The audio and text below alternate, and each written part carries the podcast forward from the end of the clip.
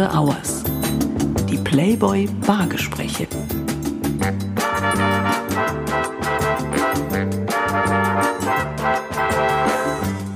Herzlich willkommen zu After Hours, dem Playboy-Podcast. Mein Name ist Florian Beutin und ich bin Chefredakteur und Verleger des deutschen Playboy. In der heutigen Ausgabe von After Hours spreche ich mit dem Mann, den die Welt als vollkommen schmerzfreies Großmaul mit Mini-Pli-Perücke, blau getönter Pilotenbrille, Cowboy-Stiefeln und einem unerschütterlichen Selbstbewusstsein kennt. 1965 in Essen geboren, verkörpert die gelockte Gagmaschine seit mehr als 25 Jahren den Prototypen des liebenswerten Ruhrpott-Prolls. In seiner Paraderolle gewann der einstige Drummer einmal den Deutschen Fernsehpreis, räumte 2 goldene Schallplatten ab und wurde 5-mal mit dem Deutschen Comedy-Preis geehrt. Dass der Meister des gespielten Männerwitzes aber nicht nur lustig kann, beweist er nun eindrucksvoll in seinem neuesten Buch. In der gerade erschienenen Autobiografie tritt erstmals auch der Mensch hinter der berühmten Kult- und Kunstfigur zum Vorschein. Was es mit dem Buchtitel Blauäugig auf sich hat, in welchen Momenten dem Komiker tatsächlich das Lachen vergeht und warum in ihm ein echter Playboy steckt, darüber spreche ich mit dem heute 57-Jährigen. Ich freue mich auf den Stand-up-Comedian, Musiker, Schauspieler, Podcaster, Bestseller-Autor, ehemaligen Bootsbesitzer und bekennenden Rumtreiber. Herzlich willkommen zu After Hours, Atze Schröder. Ja, Florian, eine sehr schöne Anmoderation und ich fühle mich jetzt schon geehrt. Bin gerne gekommen. Ich freue mich sehr, dass du hier bist. Du bist es vielleicht gewohnt, dass man sich zu Gesprächen irgendwo an einer Pommesbude trifft. Currywurstbude. Da habe ich aber auch noch nie gemacht. Ich hoffe, das ist für dich okay, dass wir uns hier am Bartresen, sind ja die Playboy-Bar-Gespräche, treffen in einer Münchner Location. Und ich meine, wenn wir hier schon so am Tresen sitzen, wir sind hier im Hart übrigens. Hast du Durst mitgebracht? Möchtest du was trinken? Ja, ich fange erstmal antialkoholisch an, weil ich hatte heute noch nicht mal einen Kaffee. Aber wenn ich hier so an der Bar sitze, und die ist ja wirklich sehr einladend, ja. Da so der Durst, der meldet sich schon von hinten. Der meldet sich so. Wir können dich ja schon mal inspirieren, wenn du Lust hast, für später natürlich. Ja, natürlich. Und ich bin ja hier für die Fragen zuständig und nicht für die Getränke. Für die Getränke habe ich ja die Barfrau meines Vertrauens, nämlich die Maike Zimmermann. Die steht nämlich jetzt hinter der Bar. Und liebe Maike, was kannst du uns und was kannst du Atze denn kredenzen? Atze, wenn er jetzt erstmal noch alkoholfrei trinken möchte, lasse ich mir was Schönes in die Richtung alkoholfreier Negroni, alkoholfrei okay. French 75 erstmal einfallen. Vielleicht bekomme ich dich ja dann motiviert, auch etwas mit Alkohol zu trinken. Ja. Florian wird sich dann bestimmt darüber freuen. Und bei Florian habe ich mir heute was ganz Besonderes einfallen lassen. Komm ja jetzt nicht mit was Anti-Alkoholischem. Auf gar keinen Fall. Ich serviere euch jetzt zu Beginn erstmal auch für dich, lieber Atze, einen Whisky Sour in Form von einer Molekularkugel. Vielleicht bekommst du dann automatisch Durst auf Alkohol. Und beim Florian machen wir einen schönen Curious Mule auf der Basis einer seiner Lieblingsspirituosen Whisky. In dem Fall ein schöner Single Malt. Ja, ein Hauch von Grapefruit Bitters, ein bisschen frische Limette und das Ganze mit einer würzigen Ingwerlimonade aufgegossen. Einfach bei dem schönen Wetter, das wir heute haben, in den Abend hinein zu starten. Sehr gut. Wer jetzt noch keine Lust auf Drinks bekommen hat, der ist kein Mensch. Klang gut, oder? Ja, das klang wirklich saugut. Du hast mal, oder ich glaube, das schreibst du in deinem Buch, über das wir ja sprechen werden, so viele Erinnerungen an deine Geburt hättest du nicht, aber deine Begeisterung für Champagner sei geblieben. Ja, ist das dein Lieblingsgetränk, oder? Würde ich schon so sehen. Es belebt doch am meisten und schmeckt einfach auch gut, wenn man jetzt nicht gerade den billigsten nimmt. Ja. Den kriegst du ja nicht. Das ist ja nicht den billigsten. Nein, einer meiner besten Freunde ist Weingroßhändler und der handelt auch mit Champagner. Von daher bin ich immer in der Nähe irgendwelcher Champagnerverkostungen und da ist die Begeisterung dann irgendwann zwangsläufig entstanden. Außerdem ist es so, dieser Rausch, den man dann bekommt, der ist ja mit euphorisch zu beschreiben. Ja, du sprichst ja in deinem Buch auch von langen, feuchtfröhlichen Nächten und deinem fatalen Hang zu Aftershow-Partys. Ja. An welche Nächte kannst du dich nicht mehr so gut erinnern? Da sind viele dabei, an die ich mich gar nicht mehr so gut erinnern kann. Du hast mir erzählt, dass beim letzten Mal Michael Mittermeier hier war. Und ich weiß noch, wie wir zusammen, wir sind ja beide auch Mitgesellschafter des Quatsch-Comedy-Club und als der Quatsch-Comedy-Club dann eine feste Location endlich in Berlin gefunden hat, im Friedrichstadtpalast, da gab's die große Einweihung und dann sind Thomas Hermanns, Michael und ich sind dann Richtung Hotel gezogen und kamen dann damals ins gerade neu eröffnete Ritz Carlton rein. Und damals hatten sie noch eine Curtain-Bar. Und Ritz Carlton weltweit hat zumindest in den guten Häusern immer eine Curtain-Bar. Das heißt, so spätestens um 18 Uhr werden die Curtains zur Seite gezogen. Und dann hat man die Auswahl zwischen 250 Hochklasse-Brandys. Ja. Oh. Das hat man in Deutschland auch versucht. Ja. Die Idee hat sich nicht durchgesetzt, so viel kann man jetzt schon sagen. Aber wir kommen in die Bar und der günstigste kostete, glaube ich, der günstigste Brandy 98 und der teuerste so um die 500. Und dann kommen also wir drei betrunkenen Komiker da rein. Und ich sage, ja, 3 Pilz, 3 kurze. Und er sagt, ja, wie 3 kurze? Ja, ihr seid doch eine Brandybar, mach mal 3 Brandy dazu. Ja, was denn für einen? Ja, so einen mittleren. So, und dann hat die Runde 480 € gekostet. Man muss dazu sagen, wir standen vorher schon am Aufzug und der Knopf war schon gedrückt. Und Michael sagte das berühmte Wort Absacker. Und dann haben wir da für einen Absacker für 480 € getrunken. Da haben wir so einen Ärger gemacht, dass wir noch eine Runde umsonst kriegten. Aber das hat die Sache auch nicht viel besser gemacht.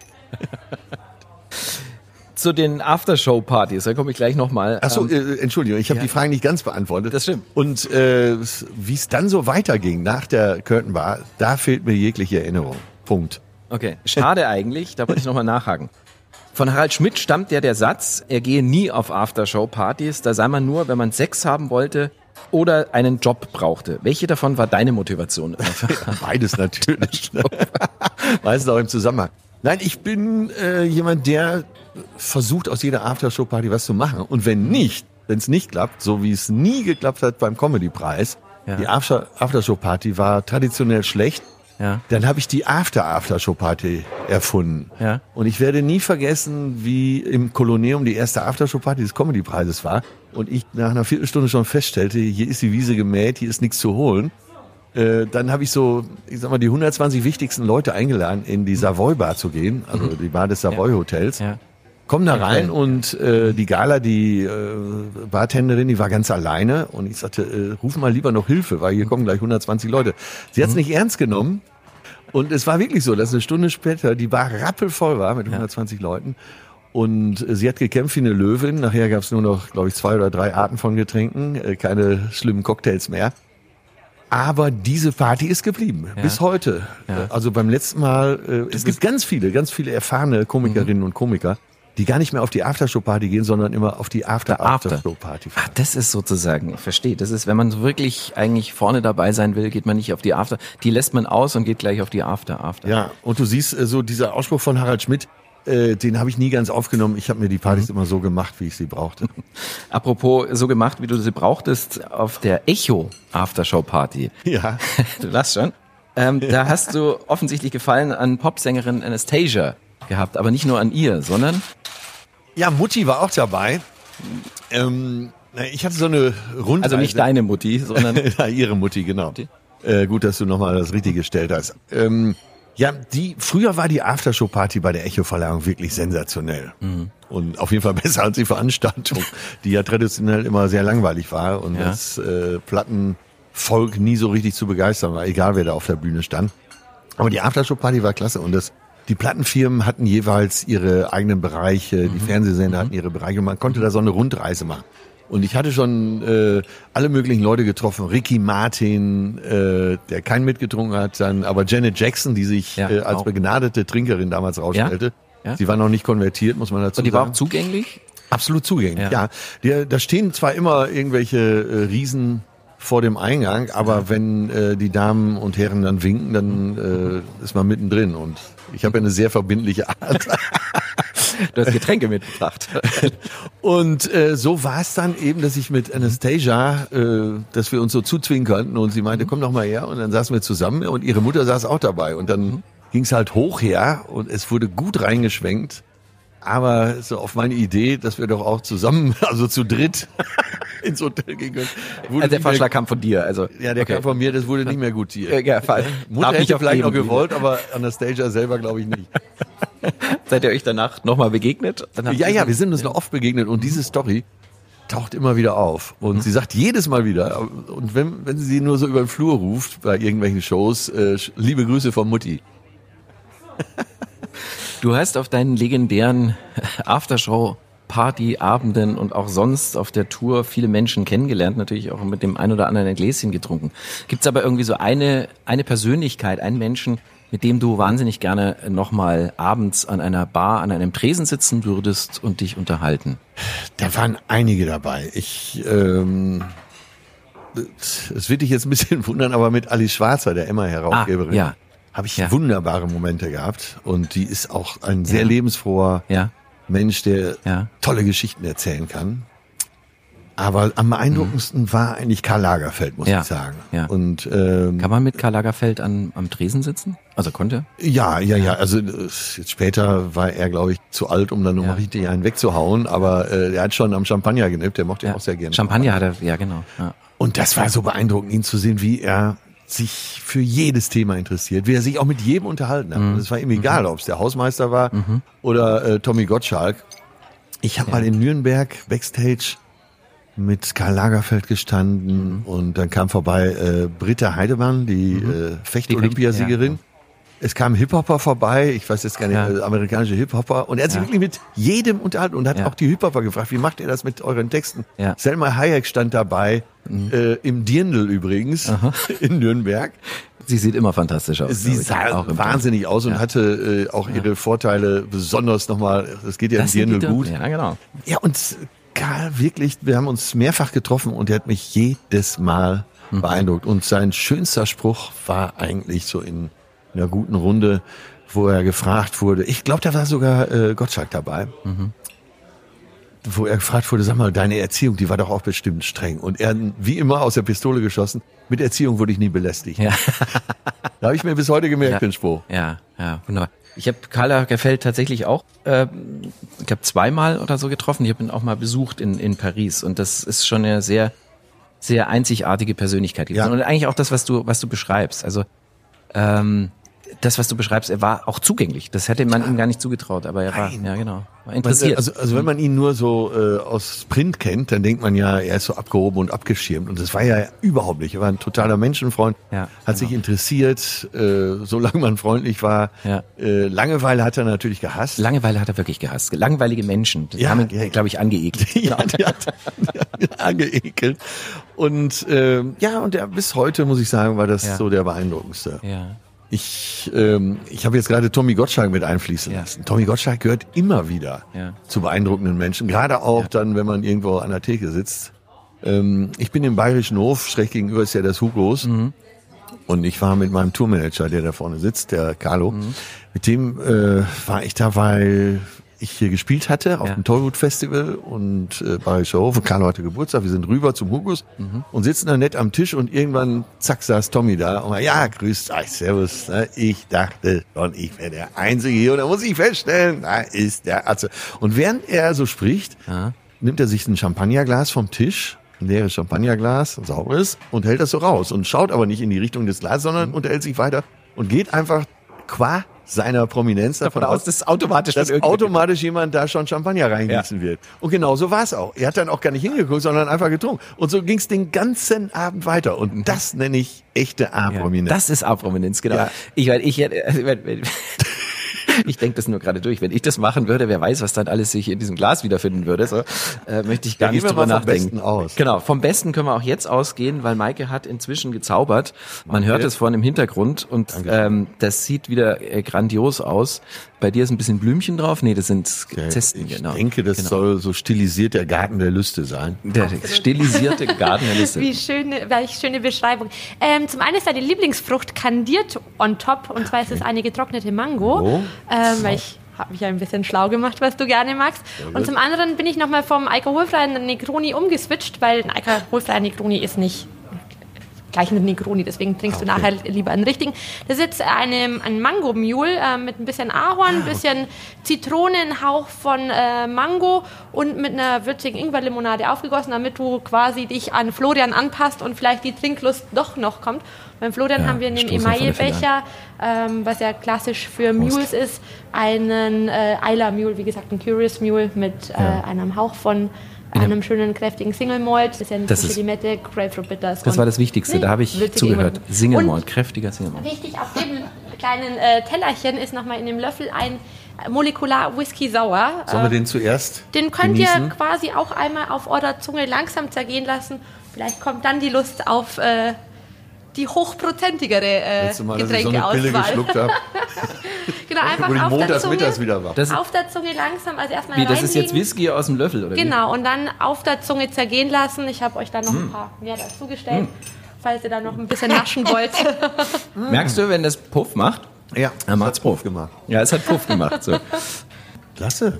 Das Hammer. Also, was wir hier immer kriegen. Wir haben da noch ein paar mehr und lasst es euch schmecken. Ich stehe euch zur Verfügung, wenn ihr leere Gläser habt. Jetzt komm, lass uns noch mal ordentlich anstoßen hier. Obwohl, es ist eine Unart anzustoßen, ne? Ist es? Ja. Ich bin ja, also noch nicht, aber kurz davor Mitglied im deutschen Knigge-Club zu werden. Ja. Und, also mein Lieblingsthema eigentlich, Knigge, gutes Benehmen. Gutes Benehmen. Würde man bei mir nicht erwarten, aber ich habe mehrere dunkle Seiten. Du weißt, woher das kommt mit diesem Anstoßen. Warum man das überhaupt macht. Na klar. Ja. Eben. Um sich gegenseitig zu vergiften. Richtig. Also, Wohlsein. Also zuprosten ist grundsätzlich, da wird die Maike jetzt beipflichten, zuprosten ist eigentlich auch persönlicher, weil man sich in die Augen schaut. Ja. Zuprosten, genau. Ja. Und nicht anstoßen, weil das, da konzentriert man sich so drauf, dass man das Glas nicht zerdeppert. Aber wenn wir nachher die Serviette als Kulturgut behandeln, dann stoßen wir in die Tiefen und knicken vor. Liebe Hörerinnen und Hörer, ihr müsst uns jetzt zuhören, wie wir wirklich wunderschöne Sachen in uns hineinschütten. Ihr könnt aber auch was lernen. Also ist das gut. Das ist sensationell. Gell? Wahnsinn.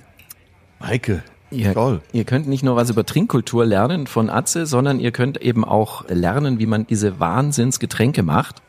Und zwar findet ihr alle Rezepte unseres Podcasts auf www.playboy.de/podcast. Oh, hammergut. Also ich werde mir gleich erstmal so ein Set besorgen. So einen langen Löffel, den Jigger und einen Mixbecher. Ja, sehr gut. Atze, du hast uns dein neues Buch mitgebracht. Es trägt den Titel Blauäugig. Es ist einerseits ein typischer Atze Schröder mit signifikanter Gagdichte, würde ich mal sagen. Aber die Leser lernen auch einen nachdenklichen Autor kennen. Ist das Buch eine Art Emanzipation, Loslösung von Atze? Gar nicht so schlecht ausgedrückt, ja. Es ist auf jeden Fall mit Mut verbunden gewesen, das Projekt anzugehen, weil ich ja bisher mein Privatleben weitestgehend von der Öffentlichkeit verborgen habe. Und überhaupt sich da zu öffnen, das hat den Mut meinerseits erfordert. Ja. Und zwar vor 2 Jahren, das habe ich ja vorne im Buch auch beschrieben, war ich ja bei Markus Lanz in der Sendung und bin auf Epa Sepeschi, Holocaust-Überlebende, getroffen. Und diese Sendung hat dann so einen Nachhall gehabt, nicht nur in den Zeitungen, es haben auch israelische Zeitungen darüber berichtet, sondern gerade eben auch bei den normalen Zuhörern und Zuschauern, die mir viele Mails geschrieben haben, die bei Instagram viel kommentiert haben. Da habe ich gedacht, naja, vielleicht ist es doch ganz interessant, was privat so vorging. Und dann habe ich gedacht, wie bist du überhaupt an diese Stelle gekommen? Wie bist du überhaupt in die Lage gekommen, bei Lanz zu sitzen und dich mit einer Holocaust-Überlebenden zu unterhalten? Ja. Ja, und das war die Initialzündung für das Buch. Ja. Das Besondere an der Sendung, also wer sie nicht gesehen hat, bei Lanz, du beschreibst es in dem Buch eigentlich ganz gut, so lakonisch, dass du, ich glaube, du bist zum 57. Mal bei Lanz und willst es eigentlich auf der linken Arschbacke absitzen, die Sendung, und gehst mit deiner Unerschrockenheit in die Sendung und plötzlich triffst du eben auf die Holocaust-Überlebende und du beschreibst es, glaube ich, auch so, das trifft dich praktisch wie so eine Abrissbirne, dieser Moment. Und warum ist das auch so? Weil es dich eben sehr stark an deinen Vater erinnert. Dein Vater war im Zweiten Weltkrieg Panzerfahrer und kam nach 6-jähriger Gefangenschaft, glaube ich, russischer Gefangenschaft, 1951 nach Hause und hatte sich und ich glaube auch dir und allen anderen geschworen, aufgrund dieser Kriegserfahrung Gräuel auch nie wieder eine Waffe anzurühren. Und du hast ja bei Lanz diesen Moment genutzt, dich zu entschuldigen. Fühlst du dich schuldig? Ja, es ist schon sehr komplex, das muss man sagen. Also wenn jemand mir sagt, ja, du warst es doch nicht, kann ich natürlich sagen, ja, stimmt. Aber das betrifft uns Nachkriegsgenerationskinder. Das, was mit unseren Eltern passiert ist während des Krieges, ist ja in uns drin, ist in unseren Genen, ist in deren Verhalten drin und wir haben auch deren Verhaltensmuster zum Teil unbewusst übernommen und insofern wird auch dieses Schuldempfinden, ob es jetzt eine wirkliche Schuld ist, sei dahingestellt. Und das muss man sicher noch lange diskutieren. Aber dieses Schuldempfinden ist in uns drin. Und das wusste ich gar nicht, dass es so sehr in mir drin ist. Und da hat sich was entladen, was sich über Jahrzehnte aufgebaut hat. Mhm. Für dich war das auch, du beschreibst es so, du warst auf der einen Seite tief traurig, du hast geweint, glaube ich, auch in der Sendung. Ja. Und auf der anderen Seite hat es dich glücklich gemacht. Kannst du das beschreiben? Naja, ich habe das so in der Form noch nie rausgelassen und schon gar nicht öffentlich. Vielleicht so im allerengsten Familienkreis, aber so der breiten Öffentlichkeit sowas vorzustellen und sich da so verletzlich zu zeigen, das hat von einem Druck befreit. Mhm. Und das war im Prinzip mit Verlassen des Studios war das schon greifbar. Ja. Da war zwar erstmal eine Leere an dem Abend, aber am nächsten Morgen wusste ich, jetzt ist alles anders. Ja. Jetzt ist nichts mehr so, wie es war. Das hatte mir der Produzent der Sendung, Markus Heidemanns, hatte mir das schon gesagt, weil wir nach der Sendung noch essen waren. Ne? Das wird sich jetzt alles verändern. Und ich habe ihm erstmal nicht geglaubt. Ja. Aber was dann passierte, habe ich mir sehr genau angesehen und habe mir auch alle Emotionen, die ich hatte, gemerkt. Mhm. Und das hat mich tatsächlich sehr verändert. Ja. Mhm. Das hat dich sehr verändert. Du sagst ja auch, das ist sozusagen der Ausgangspunkt auch für dieses Buch gewesen und den Entschluss, was ja auch, du nennst es ja Mut, auch ein Risiko ist, dich zu öffnen.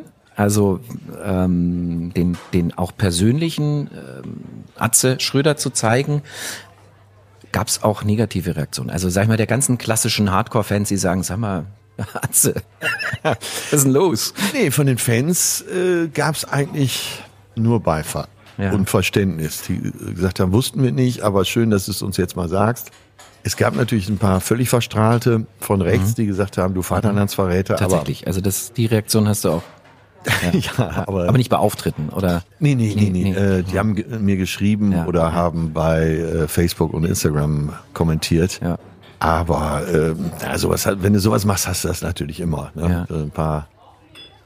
Sagen wir es mal so, früher war das Wort Querdenker noch positiv konnotiert. Ja, ja. Und das ist jetzt nun mal gar nicht mehr. Ne? Ja. Dein Vater, also du beschreibst eben auch sehr persönlich, dein Vater spielt schon eine große Rolle in dem Buch, würde ich sagen. So, und du beschreibst auch davon, dass eigentlich Gewalt allgegenwärtig war. Also jetzt nicht in deiner Erziehung, wobei es auch da ist, dass dein Vater, du sprichst selber ein bisschen davon, von deinem eigenen Jähzorn, und du sprichst schon von einer Gewalt, die präsent war in der Familie. Ja, absolut. Mein Vater kommt aus einer Familie, er hat 8 Geschwister, also es waren 9 Kinder, 6 Jungs, 3 Mädchen, und sein Vater hatte eigentlich keine Lust auf Kinder. Dafür hatte er sehr viele, nämlich 9. Und auf Kindererziehung hatte er auch überhaupt keine Lust. Das heißt, das ist dann seinem Vater wiederum, also meinem Urgroßopa überlassen gewesen. Und das war so ein preußischer Drillhund. Und mein Vater kann sich, glaube ich, nicht daran erinnern, dass er in seinem Elternhaus jemals drin gebadet hat. Also es fand alles draußen statt. Und später als 5 Uhr wurde er auch nicht aufgestanden. Also als der dann mit 17 zur Wehrmacht ging, dann war das für den fast eine Erleichterung. Mhm. Da war sehr viel Gewalt im Haus. Und meine Oma, also die Mutter meines Vaters, hat es auch irgendwann nicht mehr ausgehalten. Die hat sich erhangen auf dem Dachboden, wurde dann von 2 Zwillingsbrüdern meines Vaters gefunden. Die waren 11 und nur, dass man mal so ein Gefühl für das Aroma der Zeit kriegt, das war ja noch vor dem Krieg, die Polizei kam und hat die beiden 11-Jährigen erstmal eingesperrt. Das ist der totale Wahnsinn. Die beiden waren im späteren Leben meine Lieblingsonkels. Da war jetzt Ruhrgebiet drin, ne? Onkels. Meine Lieblingsonkel. Und haben sich tatsächlich beide so Mitte 40 auch umgebracht. Der eine im Krankenhaus, der andere 14 Tage später im Wald. Ja. Macht dir das selber Angst, dass du das Gefühl hast, das steckt in dir? Nee, das steckt tatsächlich in mir nicht drin. Ja. Meine Cousins und Cousinen, wir verstehen uns alle ziemlich gut. Wir sprechen darüber, und in einigen ist es drin und in vielen eben auch nicht. Und ich gehöre Gott sei Dank dazu. Also das wäre für mich... Oder war für mich noch nie ein Gedanke. Ja. Du sagst dann, es hat keine Frau dich so geprägt wie deine Oma. Ja. Und zwar gerade was deine Lebenseinstellung betrifft. Was meinst du damit? Ja, meine Oma war schon sehr geradlinig. Die war auch hoch emanzipiert. Und Baujahr 1895, muss man sich mal vorstellen. Die hat 2 Weltkriege erlebt. Gleichwohl hatte sie ein Riesenherz. Und da war so Intelligenz und Bildung gepaart mit sehr viel Mitgefühl. Ja. Und das ist mein Ideal. Und vielleicht mag ich deshalb Karl Lagerfeld oder mochte Karl Lagerfeld so gerne, weil man das bei ihm auch genauso gespürt hat. Ja, was überraschend ist, aber wie du sagst, er ist eigentlich ein Menschenfreund gewesen. Ja. Karl Lagerfeld. Ja. Über deine Mutter schreibst du nicht so viel, das fällt auch auf in dem Buch. Aber ich würde mal sagen, es kommt so ein typischer Atze-Spruch. Du beschreibst sie folgendermaßen: Deine Mutter, so eine Art Toni Kroos der Familie, nur nicht so schön tätowiert. Ja, ich hatte ein Bild gesucht, wie das Verhältnis in der Familie war oder der Standpunkt in der Familie. Mein Vater war halt vorne drin, der hat die Dinger gemacht, das war der Lewandowski sozusagen, und wenn man es mal so zeitgeistig ausdrücken will. Ja. Und meine Mutter fiel nicht so auf, so ähnlich wie Toni Kroos bei Real Madrid, wo er ja wenig für Schlagzeilen sorgt, aber eben auch ein wichtiger Spieler ist. Ja. Und so sind die entscheidenden Pässe spielt. Die Mittelfeldspieler, genau, in die Schnittstellen, in die Halbräume. Ja. Ja, und hinten noch alles abräumt. Und so war meine Mutter auch, eher so still agiert. Ja. Und ich habe erst spät erkannt, wie wichtig sie für die ganze Familienarchitektur war und auch für mich. Bist du eigentlich ein großer Fußballfan? Nee, ich kenne mich aus im Fußball. Ich lese alles und schreibe ja tatsächlich auch für den Kicker ab und zu. Ja. Aber eigentlich habe ich überhaupt keine Ahnung. Das ist reine Boshaftigkeit, weil ich so viele Freunde habe, die im Fußball verankert sind. Hier in München, mein bester Freund ist Mehmet Scholl, würde ich sagen, aus Fußballerkreisen. Und trotzdem kannst du die Bayern nicht leiden. Ja, das hat Tradition. Ne? Das ist Folklore, die ich da pflege. Ne? Gerade die aktuelle Mannschaft macht es einem schwer, sie nicht zu mögen. Ja. Aber ich bleibe jetzt erstmal dabei. Und ich weiß auch, Brazzo, als er noch nicht wieder in offizieller Funktion war, also als er noch so im Zwischenreich unterwegs war, wir waren mal zusammen hier in der Olympiahalle bei Sportfreunde Stiller mit Scholli und Brazzo war auch dabei, Bartstuber war dabei. Ja. Und ich weiß nicht, ob du mit Brazzo schon mal unterwegs warst. Ist ja so ein lustiger Vogel, ist ja so ein feiner Kerl. Ja. Also sie machen es einem im Moment wirklich schwer, sie nicht zu mögen, aber erstmal bleibe ich dabei. Alle kennen Atze. Wenige wissen aber womöglich, was du vor deinem großen Durchbruch mit Alles Atze gemacht hast, dass du nämlich viele Jahre erfolgreich getrommelt hast. In verschiedenen Bands. Das klingt dann alles in deinem Buch auch alles ganz nach Atze, so wie du es beschreibst. Eine deiner ersten Bands spielte, wie war das, Punk, Bombast, Rock und nannte sich Kartoffelsalat. Ja, erst das Konzert fing an mit Punk. Wir waren eine Punkband und dann in der Pause haben wir umgeschwenkt. Da war Punk für uns tot und dann waren wir eine Bombastband und nannten uns, glaube ich, später Requiem. Okay, am Ende des Konzertes. Ja, er hat also Kartoffelsalat gestartet. Und Punk kam nicht so an. Wir haben schnell auf den Markt reagiert, sagen wir es mal so.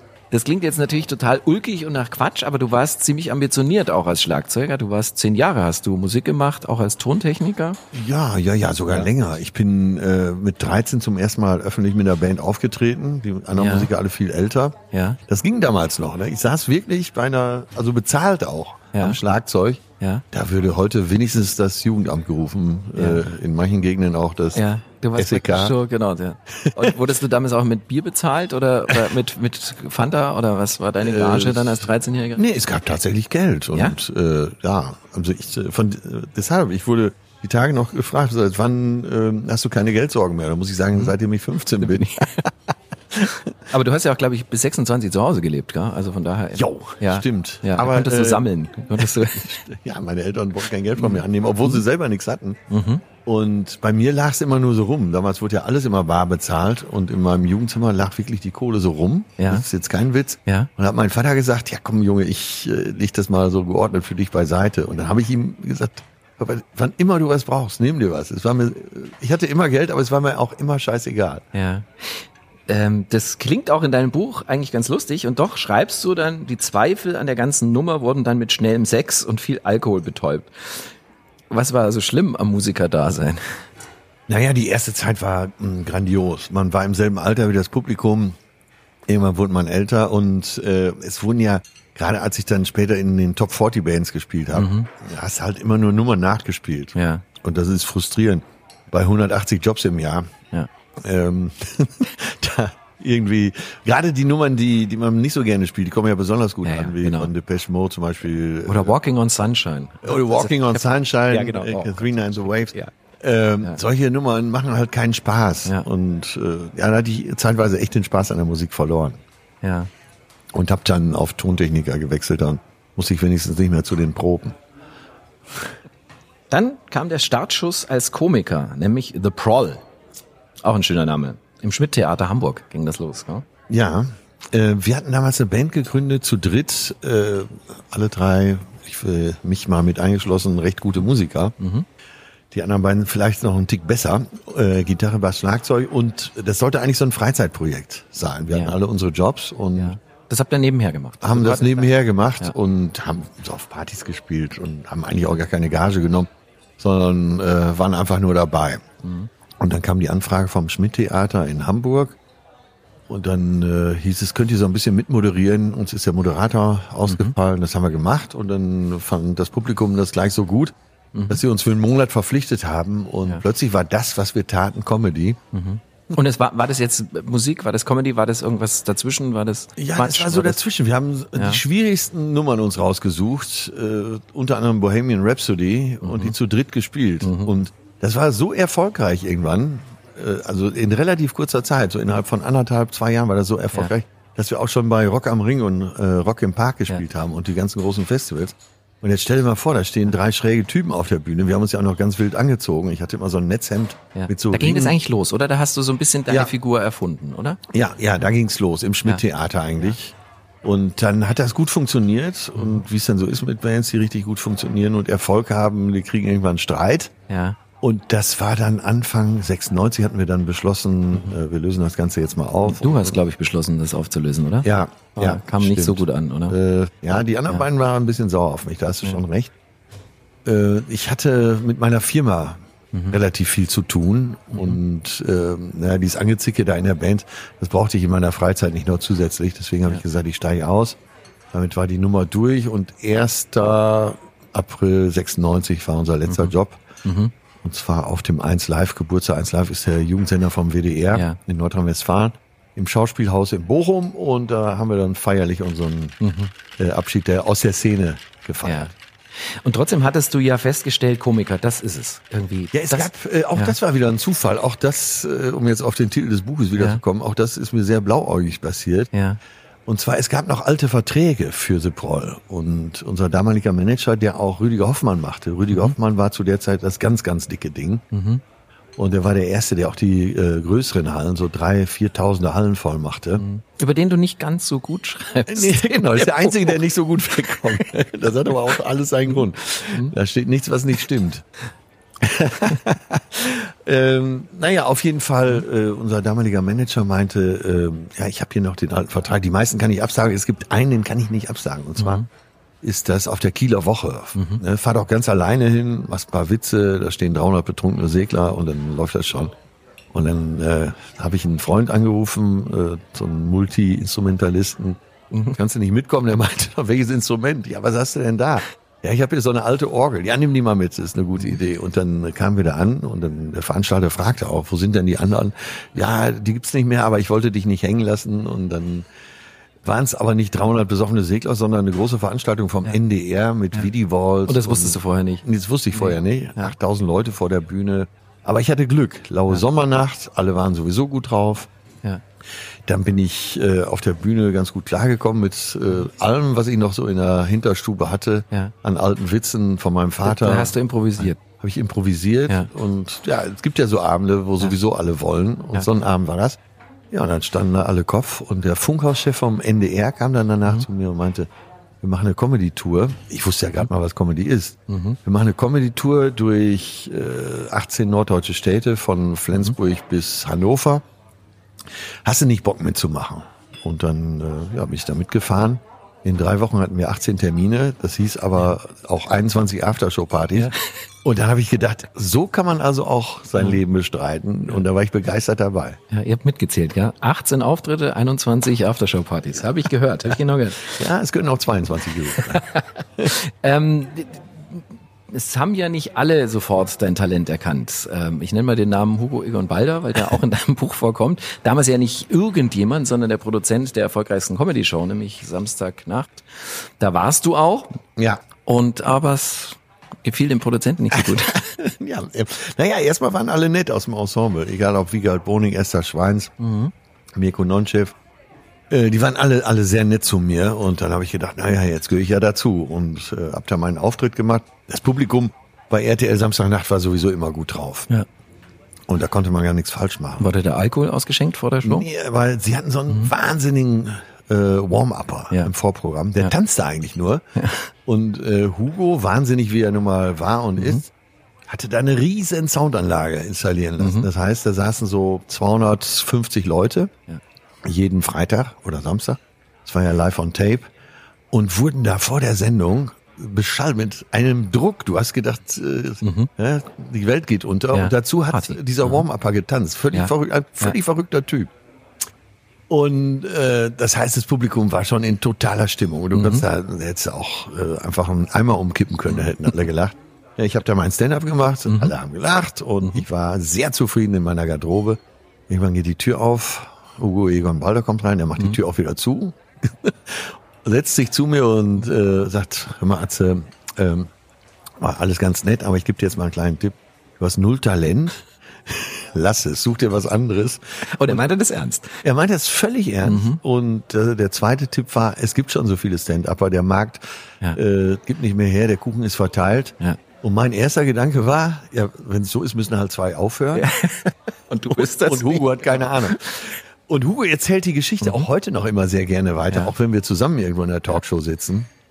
Er hat sich aber revidiert mittlerweile. Er hat sogar schon bei 2 Preisverleihungen die Laudatio auf mich gehalten. Hat er sich dann auch nicht nehmen lassen. Ja. Also er gibt zu, dass er da einer Fehleinschätzung aufgesessen ist. Ja, ja, ja. In seiner eigenen suffisanten Art.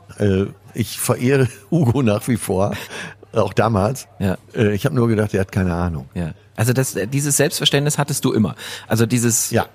Also wenn ich von der Sache überzeugt bin, dann ziehe ich die auch durch. Und das ist meiner Meinung nach auch für vieles ein Erfolgsrezept. Ja, ja, durchziehen, das ist auch ein gutes Stichwort. 2000 ging's los, Alles Atze. Und in gewisser Weise der Wendepunkt in deiner Karriere. Und doch war das Projekt Alles Atze eine Sitcom, sehr erfolgreiche, ging ja in 7 Staffeln. Am Anfang eigentlich fast ein Rohrkrepierer. Das ging ja sogar schon so los. Ihr habt einen Piloten gemacht und hattet den bei Pro7, also auch da bist du ganz offen, das sagst du, bei Pro7 vorgestellt. Und das war ja völlig skurril. Erzähl mal. Ja, total. Aber du siehst schon, es gibt einen roten Faden in meinen Erfolgsgeschichten. Am Anfang klappt das nie. Ja.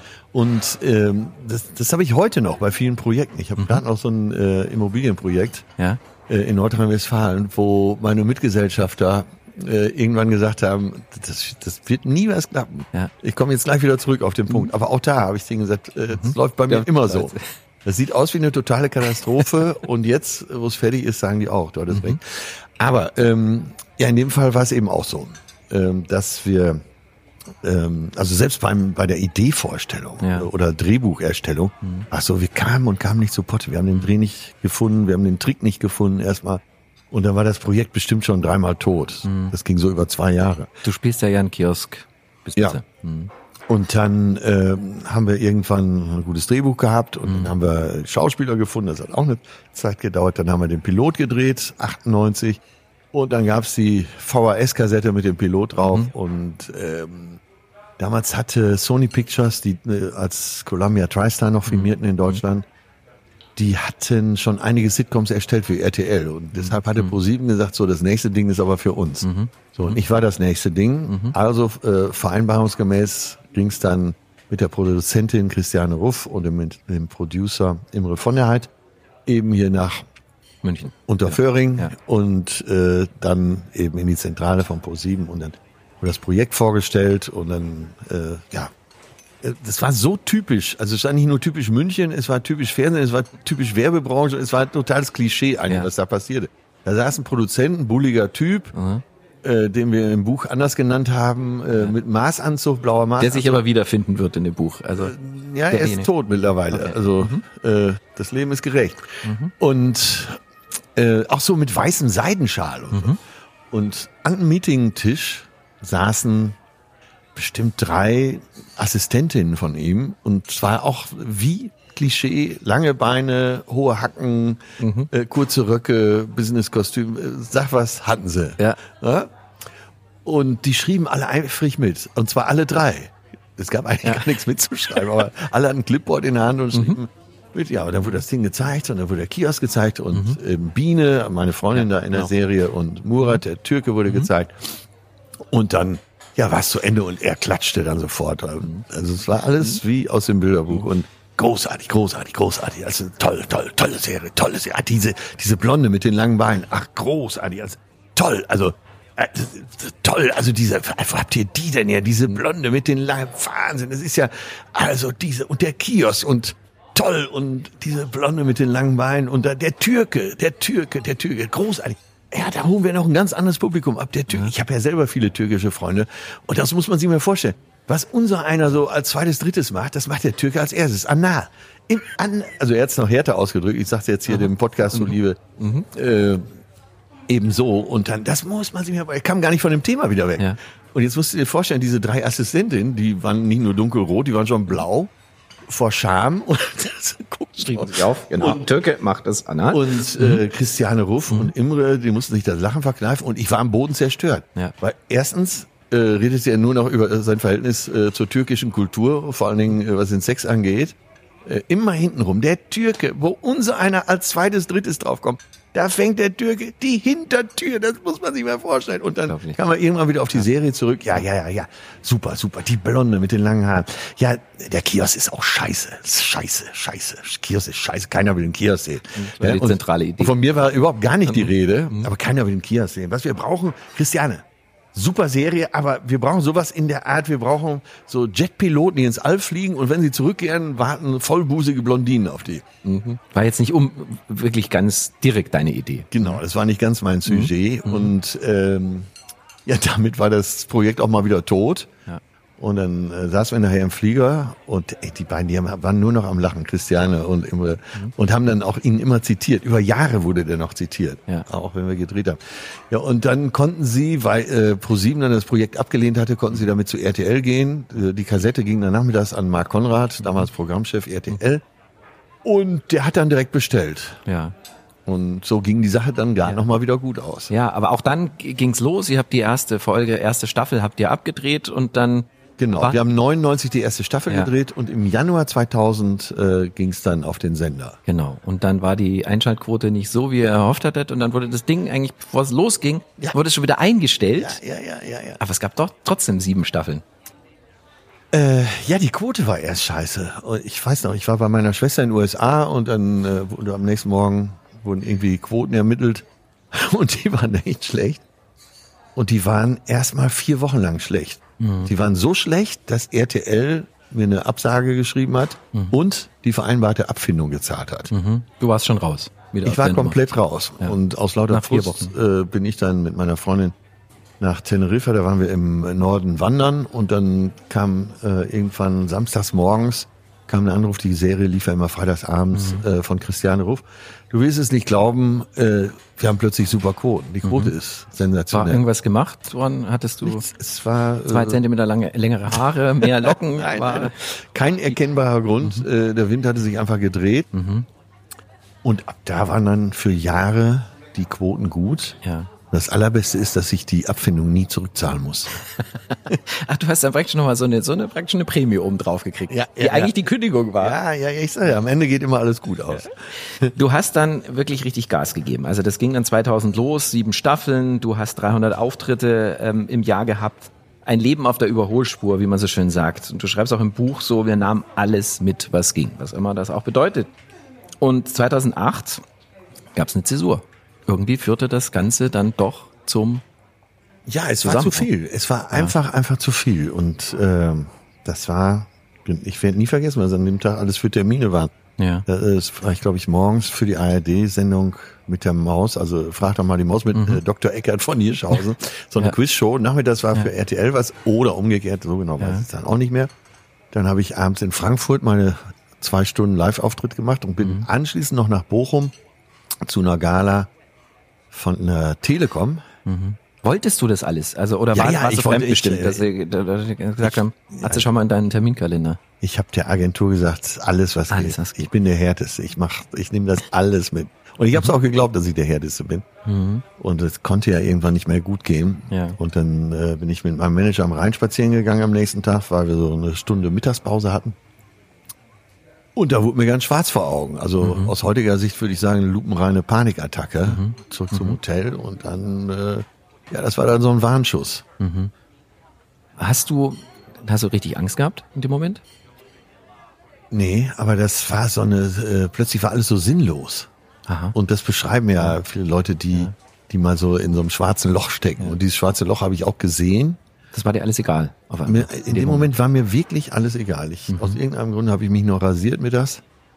Und der Plan war dann, wenn es einen gab, also höchstens noch mich aufs Fahrrad zu setzen und nach Afrika zu fahren. Aber es hatte alles keinen Sinn mehr. Ich war nicht mehr ansprechbar für irgendwas. Komischerweise dauerte das alles nur einen Tag. Ich habe abends schon wieder auf der Bühne gestanden. Ja. Wahnsinn, ja genau. Es ging dann ja tatsächlich relativ schnell weiter.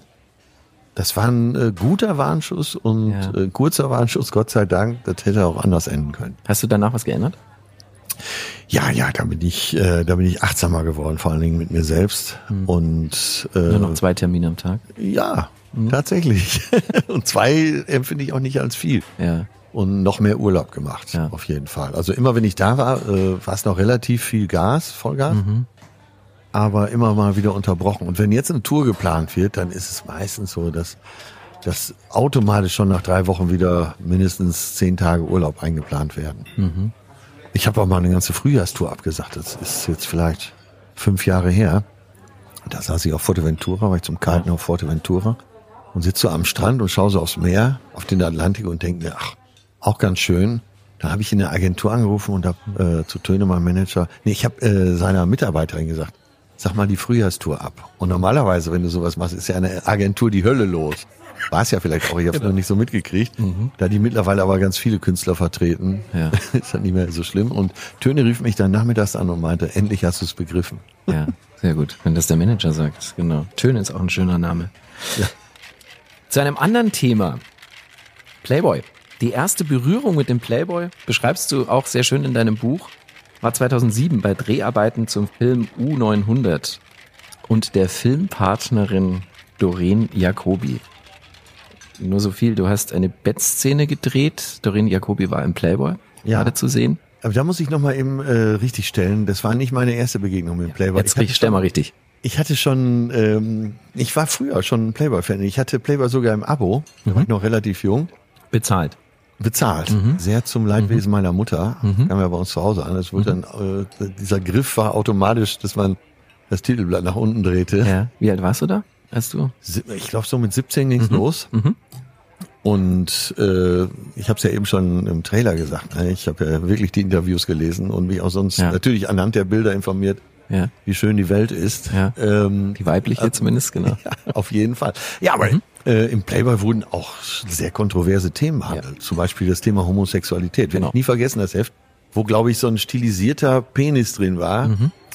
Und ich damals nicht sicher war, als Jugendlicher, soll ich das jetzt lesen oder nicht? Nehme ich da Schaden? Das war, ich habe richtig Anlauf genommen, um das zu lesen, aber werde ich nicht vergessen. War damals ja ein Tabu, tatsächlich. Tabu. Absolut. Und der Paragraph 175 wurde, glaube ich, erst in den 90er Jahren gelöscht, ne? 93 oder so. Ja, auf jeden Fall, die Geschichte, auf die du hinaus willst, ist, wir haben den U-Boot-Film gedreht und wir haben alle Szenen, die nicht mit dem U-Boot spielen, nämlich noch in Deutschland spielen, 1944 oder 43, haben wir in München in der Bavaria gedreht und da gab es eben auch den General Strasser, und seine Frau, seine hübsche, blonde Frau, mit der Atze ein Verhältnis hat, ich spreche jetzt in der dritten Person, das war eben Doreen Jacobi. Und die war ein halbes Jahr vorher im Playboy gewesen. So, jetzt stellt euch alle mal vor, ihr habt eine Bettszene mit einer Frau, die ein halbes Jahr vorher im Playboy war. Das macht was mit einem. Das macht was mit einem. Und das ganze Team, zumindest alle Männer, hatten diesen Playboy natürlich und freuten sich auf den Drehtag mit Doreen. Und ich habe mich natürlich auch gefreut und habe gedacht, naja, diese harten Dreharbeiten haben sich jetzt doch noch gelohnt. Wir drehen in der Villa am Starnberger See. Das wird so toll. Das wird so richtig schön werden. Und naja, ich hatte mir auch für abends nichts vorgenommen. Man muss ja bereit sein. Und naja, dann kam Doreen ans Set und sie war ein wahnsinnig netter Kumpeltyp. Also wahnsinnig nette Frau ist das.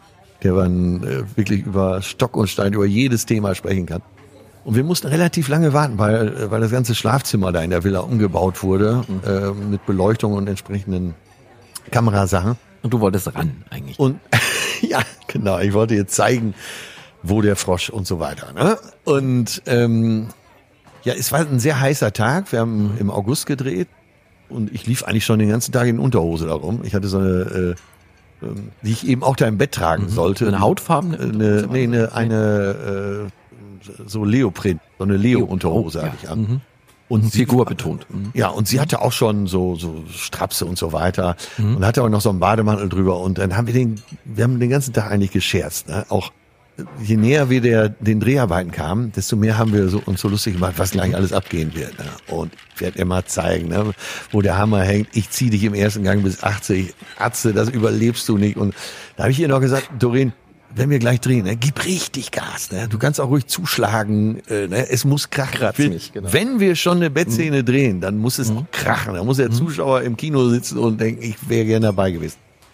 Naja, und dann waren die Stellproben. Wir liegen da im Bett und Doreen, dann drehst du dich so. Ist ja alles durchchoreografiert und macht eigentlich überhaupt keinen Spaß. Und dann meinte aber Sven irgendwann, der Regisseur, Sven Unterwald, sag mal, Atze, du springst ja anschließend aus dem Fenster und da kommt der Schnitt und dann springt der Stuntman. Das Bild mit dem Stuntman ist übrigens auch im Buch drin. Könntest du die Szene nackt spielen? Da müssen wir nicht schneiden. Ja, klar, natürlich, kein Thema, ne? So große Klappe und dann ist es soweit. Und dann stehen aber 30 Leute da in dem Raum. Beleuchter, Kameraassistenz, Kostüm, Maske, Continuity, alles ist da und naja, so ohne Hose und ich nackt und da hat mir mein vegetatives Nervensystem so einen kleinen Streich gespielt. Ich sag mal 2 Zentimeter weniger und ich hätte auch die weibliche Hauptrolle spielen können und ich habe zwar abends mit Doreen einen getrunken an der Theke, aber sie hat sich eigentlich nur noch darüber lustig gemacht. Sieht man Gott sei Dank im Film nicht. 2015 warst du dann nicht nur Playboy-Leser und Abonnent, sondern sogar Testimonial für den Playboy. Ja. Mit der Unterzeile, der Playboy ist der Beweis, Männer können lesen. Und unter anderem auch mit Felix Neureuther, der war auch Teil der Kampagne, Peter Maffay und Armin Rohde. Ist Atze ein Playboy? Das ist ja jetzt mal eine Frage. Ich weiß die Definition von Playboy nicht. Wenn du jetzt gesagt hättest Gentleman, hätte ich sofort ja gesagt. Ja. Ist das ein Unterschied zwischen Playboy und Gentleman? Da bist du ja eigentlich der Fachmann. Was hat der Playboy, was der Gentleman nicht schon inkludiert? Also im Playboy ist immer der Gentleman inkludiert. Ja. Aber ich glaube, der Gentleman hat grundsätzlich so ein bisschen, da ist die Etikette noch sehr, also dem fehlt noch ein bisschen das Spielerische. Ich glaube, der Playboy bleibt ein Leben lang ein großer Junge. Mit Manieren, mit Interesse für kulturelle Dinge, aber eben auch dieser Spaß am Leben. Ich glaube, der spielt eine ganz große Rolle beim Playboy. Hast du dich witzemäßig auch schon vom Playboy inspirieren lassen? Ja, unbedingt. Wahrscheinlich war das immer so die erste Seite, die ich gelesen habe. Immer schon. Eben auch als jugendlicher Musiker. Tauchen Playboy-Witze bei dir im Programm auf? Ein Playboy-Witz, den kriege ich nicht mehr zur Gänze hin, aber ich habe ein Stück dieses Witzes, habe ich später im Programm verarbeitet. Und es waren ja traditionell immer sehr gute Witze, das muss man schon sagen. Ne? Du kannst natürlich nicht 20 Top-Witze auf eine Seite schreiben, aber es waren immer 5 richtig gute Dinger dabei. Und in einem Witz war eine Definition, der Unterschied zwischen einer Schlampe und einem Miststück. Weißt du es? Nee. Trommelwirbel müsste jetzt ein. Die Schlampe macht's mit jedem, das Miststück mit jedem außer mit dir. Okay, der ist aus dem Playboy, oder? Der ist aus dem Playboy. Und den führst du auf. Dann habe ich früher im Programm gehabt.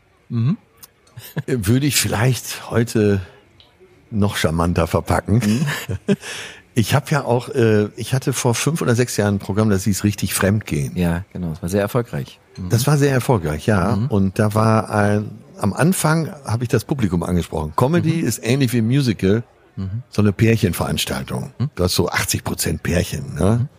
Der Rest traut sich alleine.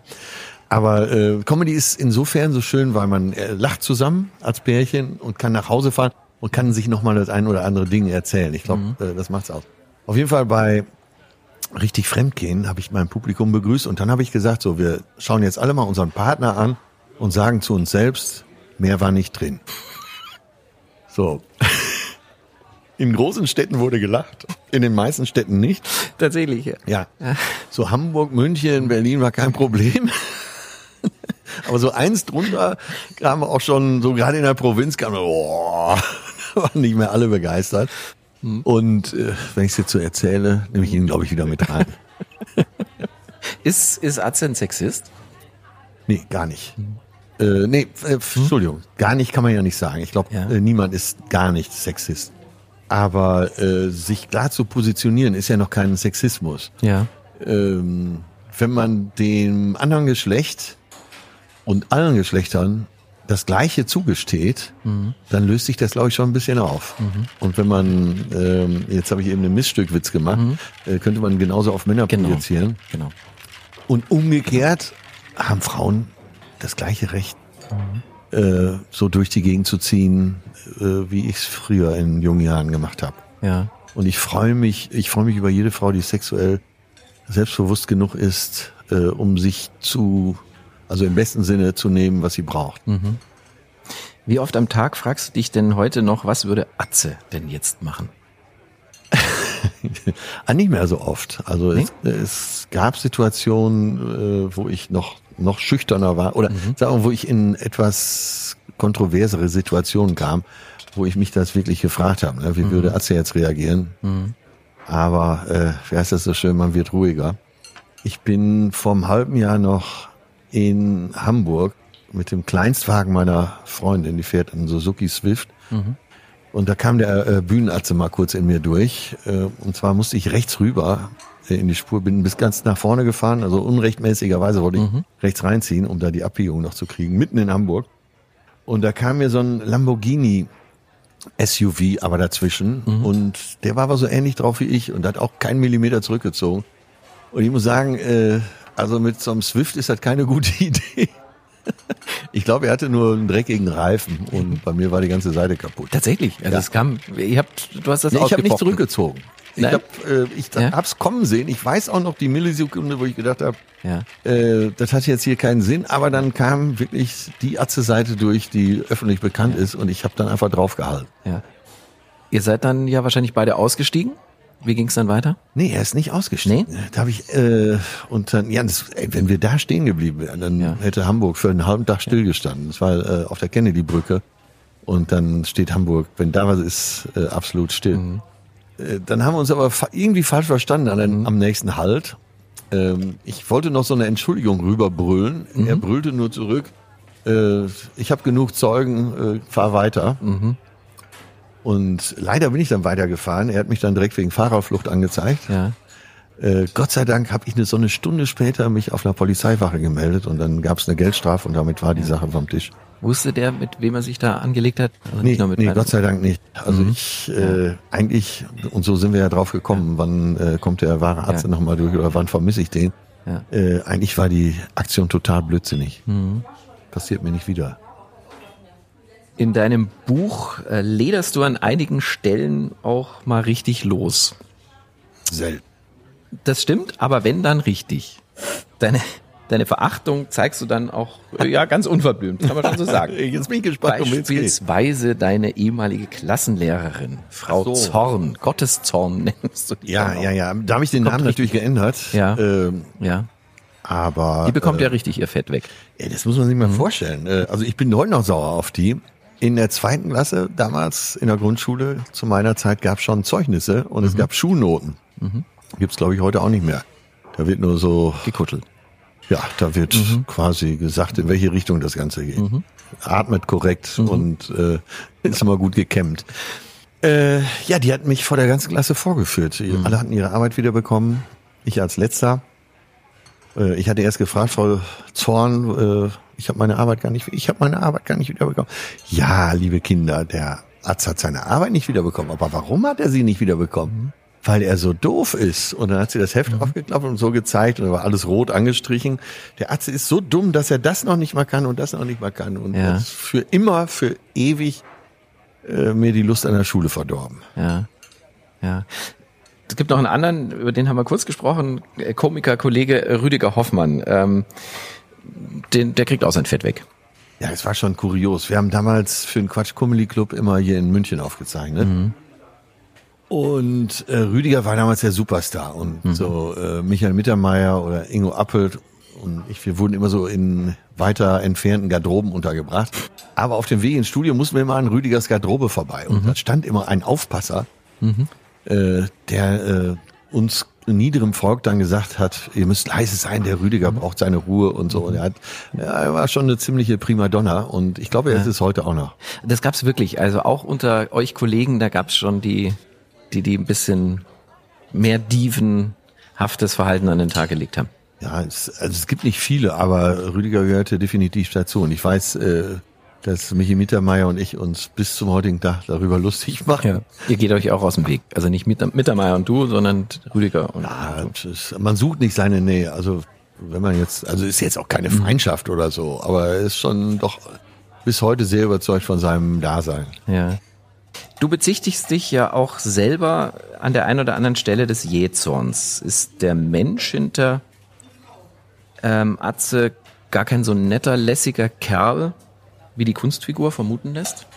Doch. Ich bin schon lässig. Noch lässiger als früher. Ja. Aber früher hatte ich eben tatsächlich auch Jähzornanfälle und diese Wut und gleichwohl auch die Traurigkeit, die in mir steckte, die hat sich so ein bisschen mit der Bearbeitung unserer Familiengeschichte aufgelöst. Mhm. Aber ich war schon früher, sagen wir zu 99% ein netter Mitmensch, der darauf geachtet hat, dass es allen gut geht. Aber wenn so diese Jähzorn-Taste gedrückt wurde, dann gab es auch kein Zurück mehr. Mhm. Lieber Atze, ich hoffe, es geht dir gut. Wir sind auch schon fast am Ende. Ich finde, wir können uns gar nicht mehr zuprosten. Das ist ja gar nichts mehr zuprosten, drin bei dir. Ja. Wohl sein. Hm.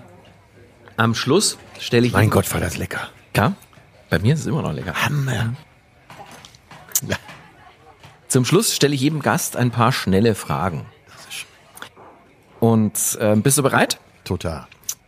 Ketchup oder Mayo? Mayo. Alles mit Ei. Alles mit Ei? Ich finde immer so schön, wenn Köche sagen, braucht ihr noch Mayo? Und dann eben schnell eine machen. Mhm. Sich ein Ei nehmen, ein bisschen Öl und so eine Minute später hast du eine selbstgemachte Mayonnaise. Herrlich. Bier oder Wein? Bier. Ach, so ein schönes Pilz. Das Schönste an der Weinprobe ist das Pilz danach, sagt man. Ne? Lachen oder weinen? Lachen, unbedingt.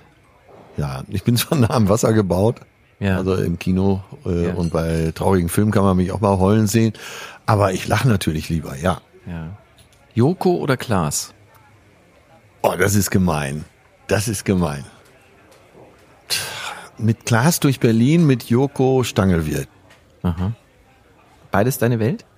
Ja, absolut. Ich war jetzt noch im Salzburger Land, weil ich nicht in den Stangelwirt wollte. Weil ich gedacht habe, keinen Bock auf Promis. Ja.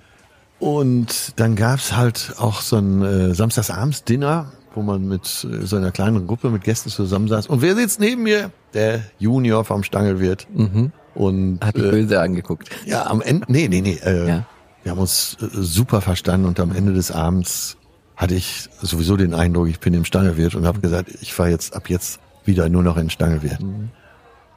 Mario Basler oder Mario Barth? Basler, den habe ich letzten Freitag noch getroffen bei der NDR Talkshow. Aha. Und das ist ja auch neben den ganzen großen Sprüchen ein reizender Mensch privat. Ja, aber wer ist der größere Komiker von den beiden? Mario Barth oder Mario Basler? Ach, Mario Barth ist schon handwerklich ein sehr, sehr guter Komiker. Mhm. Ja, also wenn du mich so fragst, wer der größere Komiker ist, dann Mario Barth, Porsche oder E-Bike? Oh, E-Bike ist absolut ehrenrührig. Also ich würde nie ein E-Bike fahren, nach dem Schlaganfall. Ja. Porsche sieht immer gut aus, jetzt wohne ich ja in Hamburg, da ist Porsche ja schon fast vulgär, weil jeder einen fährt. Und da bin ich mit einem ganz normalen Fahrrad unterwegs. Aber E-Bike ist für mich ein No-Go. Also vielleicht mit Mitte 80 denke ich mal kurz drüber nach. Samstag oder Sonntag? Samstag. Da kann man auch nochmal richtig schön eskalieren und hat den ganzen Sonntag noch, um einigermaßen wieder ins Leben zurückzufinden. Reich oder berühmt? Reich. Berühmt ist nix. Nein. Das ging schnell. Ja, ganz klar. Hättest du auch sagen können, berühmt bin ich schon. Nein, aber weil es ja, ich will ja gar nicht berühmt sein. Du willst gar nicht berühmt sein? Nee. Ja. Was hast du davon? Höchstens, dass du mal irgendwo schnell an den Tisch kriegst, aber... Ja. Aber dir geht's ja trotzdem um die Anerkennung. Also ich meine, du, ein Mensch, der auf einer Bühne steht und keine Anerkennung erfährt. Ich liebe es, wenn ein Plan funktioniert. Sagen wir es mal so mit Hannibal vom A-Team. Ja.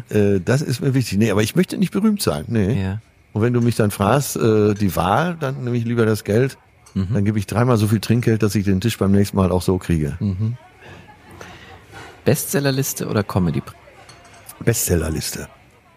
Weil ich schon immer ein Bücherwurm war und mir Inhalte sehr wichtig sind.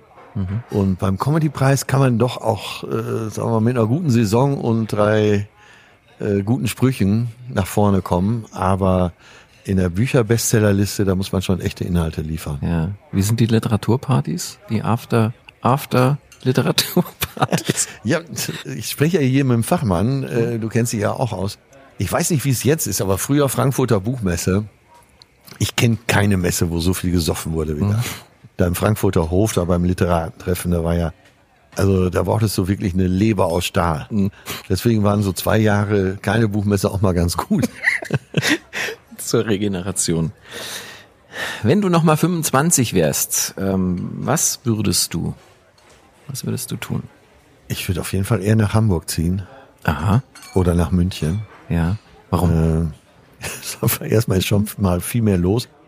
Die Anzahl der Möglichkeiten, die größere Anzahl der Möglichkeiten, das begeistert mich total.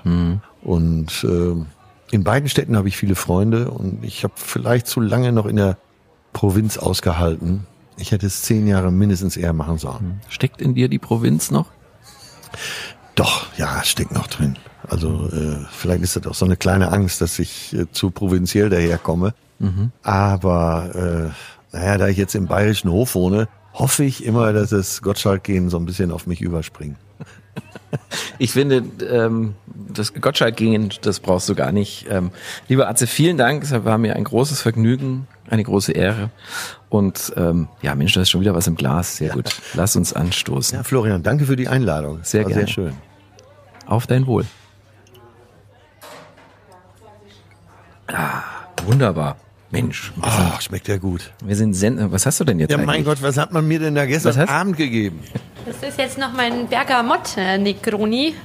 Bisschen die leichtere Variante für den ersten Drink des Abends, sage ich jetzt mal. Auf der Basis von dem Bergamott-Likör, bisschen Campari natürlich für die Bitternote und ein schöner italienischer Wermut für die würzige Note. Und das Ganze mit einer Orangenzeste abparfümiert und ganz einfach auf Eis gerührt. Rezept gibt es natürlich auf www.playboy.de. Ich habe ja den direkten Vergleich. Ich habe gestern Abend, bevor ich ins Bett ging, Negroni getrunken. Bin aus dem bayerischen Hof raus. Nicht, dass ihr denkt, das war da in der Bar. Ne? Nicht das in der Bikes-Bar? Nein. Das war, ich bin einmal um die Ecke gegangen. Und kein Vergleich. Vielen Dank. Wo finde ich dich hier in München? Zukünftig wieder hier im Hart. Ich war ganz lange im bayerischen Hof, in der Tat, für die Bikes-Bar zuständig. Gibt es hier Fremdenzimmer? An dieser Stelle, meine Damen und Herren, werden jetzt Telefonnummern ausgetauscht. Mein Gott, ist das gut. Vielen Dank. Finde ich auch. Vielen Dank, Maike. Danke vielen Dank, Atze. After Hours, die Playboy-Bargespräche, ist ein Podcast von Playboy, produziert von Alex Wunschel. Moderation Florian Beutin.